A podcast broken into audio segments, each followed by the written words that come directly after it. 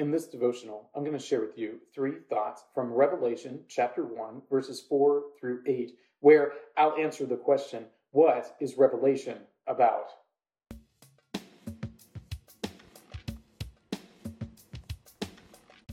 Revelation chapter 1, verses 4 through 8 says, John, to the seven churches that are in Asia, grace to you and peace from him who is, and who was, and who is to come, and from the seven spirits who are before his throne, and from Jesus Christ, the faithful witness, the firstborn of the dead, and the ruler of kings on earth.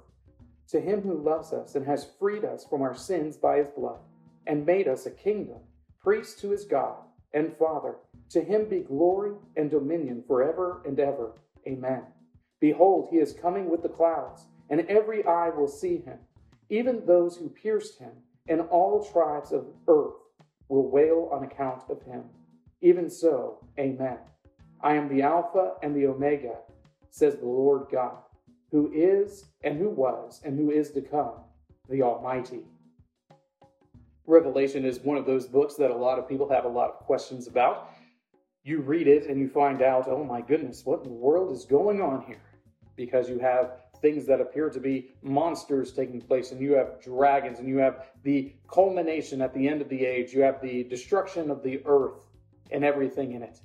And it's true that all those things are there in the book of Revelation, but it's important for us to recognize that the book of Revelation has a specific purpose. And that specific purpose will help us in the process of interpreting all of these things that the book describes. So here are three thoughts from Revelation chapter 1, verses 4 through 8 to answer the question what is Revelation about? Thought number one the work of Christ. Revelation should be viewed first and foremost as being about the work of Christ. It is Christ, the firstborn over all creation, the high priest of all the children of God. He is the one that the book of Revelation is fundamentally about. So when you come to the book of Revelation, you should not try and read yourself into this book. You should not try and read your particular nationality or your particular events into this book, but first and foremost, you should see that it is about Jesus Christ and his work. That's what it's talking about almost all the way through. Because John is trying to encourage all those that he is writing to. Thought number two the return of Christ. The book of Revelation is fundamentally about Jesus Christ and his work, what he has accomplished in his death, burial, and resurrection. But sort of at the end of that, it is also talking about Christ's ultimate return.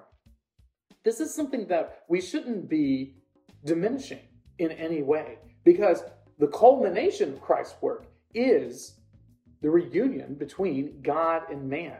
This reestablishment of God dwelling with man as he dwelt with Adam there in the garden prior to the fall.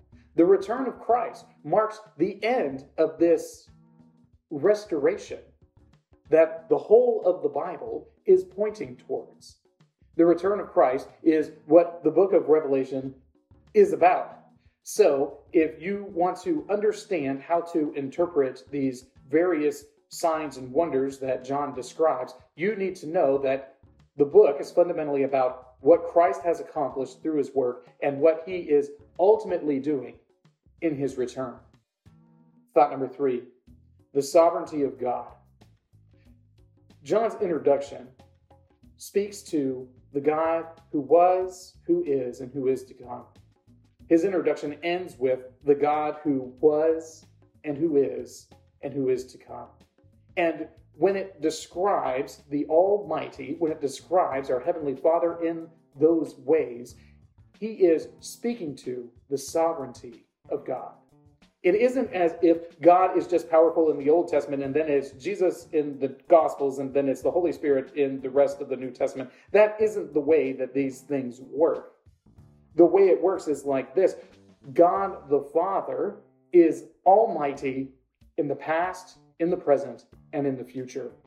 He is ultimately sovereign over all creation and over all time. And because of these things, we need to look at the book of Revelation and the way it depicts our Heavenly Father in those terms and in that sense. That the Father is sovereign over all things and always will be. These three thoughts come from the assigned reading of Revelation chapters 1 through 6. If you'd like to read through the Bible with me, you can do so by clicking on the link below or by joining the Facebook group Through the Bible, where we are reading the text of Scripture together.